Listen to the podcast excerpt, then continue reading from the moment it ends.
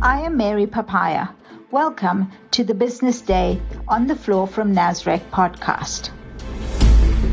President Cyril Ramaphosa was re-elected ANC president for another term on Monday. The experts noted that his victory showed resounding confidence for his reform agenda. But they also questioned on whether or not he is able to deliver on his mandate. On Tuesday, Ramaphosa closed the conference and promised to continue the fight against corruption through an independent anti-corruption agency. Our discussions at this 55th conference have taken a firm stance against corruption as well. We have recognized that corruption within the ANC is indeed a dire threat to the continued existence of our organization and to the future of the National Democratic Revolution.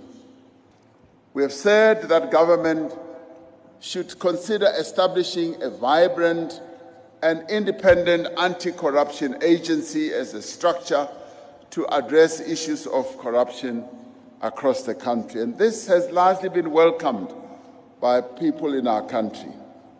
We've stated our determination at this conference to take all necessary steps to address this problem. Newly elected Secretary General Fikile Mbalula, in his first public address, laid down the law, saying, There is nothing that can happen in the party without me.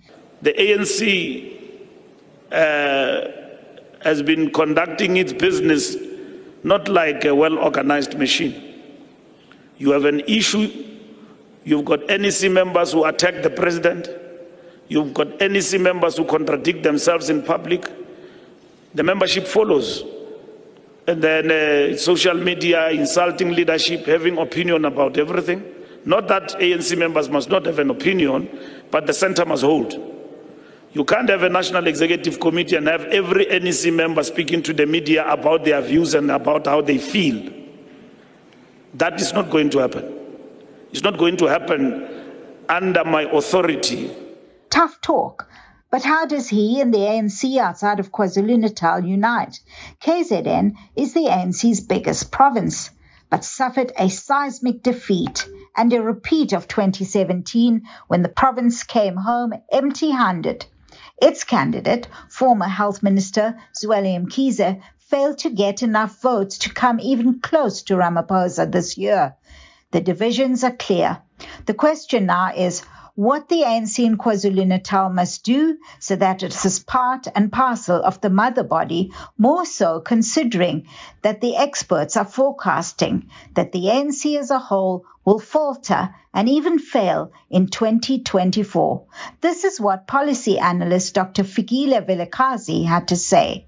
So, so that's the thing. It's about tactic. It's about uh, numbers. KZN continue to be used uh, by other provinces to really make kings and queens when they don't get anything in return. They, they constantly get betrayed. So for 2024, they will need to think about their tactic and their strategy.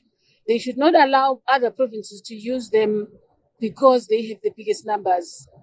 And, and I think in this particular case, I would say the provincial executives you know, of various provinces as they lobby and, and, and speak to one another, they need to realize that branches, um, you know, are becoming more assertive than, than usual. So they have to engage with branches far before time. Conscientize branches more than conscientizing just the provincial executive committees. Because what you found here happening is that the PECs, the leadership, they tend to meet with each, with each other and they don't meet with branches before time. So that branches don't feel like they are being told what to do uh, Uh, you know, there's some kind of power over that is being exercised by their, their leadership, which, which is really what happened here. Business wants Ramaphosa to show decisive leadership and fix the beleaguered economy. There will no doubt be a flurry of meetings come January 2023 between the top seven in the ANC and organized business. Business Unity South Africa's Stavros Nicolaou says it's about implementation of policy and easing the minds of investors. To kickstart the economy, we need to start presenting a picture of confidence to investors. And I'm hoping that this will be the single biggest outcome of this conference is that we start giving investors confidence, we start implementing policies, and of course, there's a continued and ongoing slant towards uh, eliminating and stamping out corruption. The experts have spoken, as has the leaders of the ANC. The country awaits the implementation of policy and decisive leadership across the board in the party. The ANC is the governing party, it is the government, and as government it must deliver on all its promises or face some harsh realities come 2024. From the Business Day Politics team, it's goodbye from Nasrec. Until next time, I'm journalist Mary Papayya.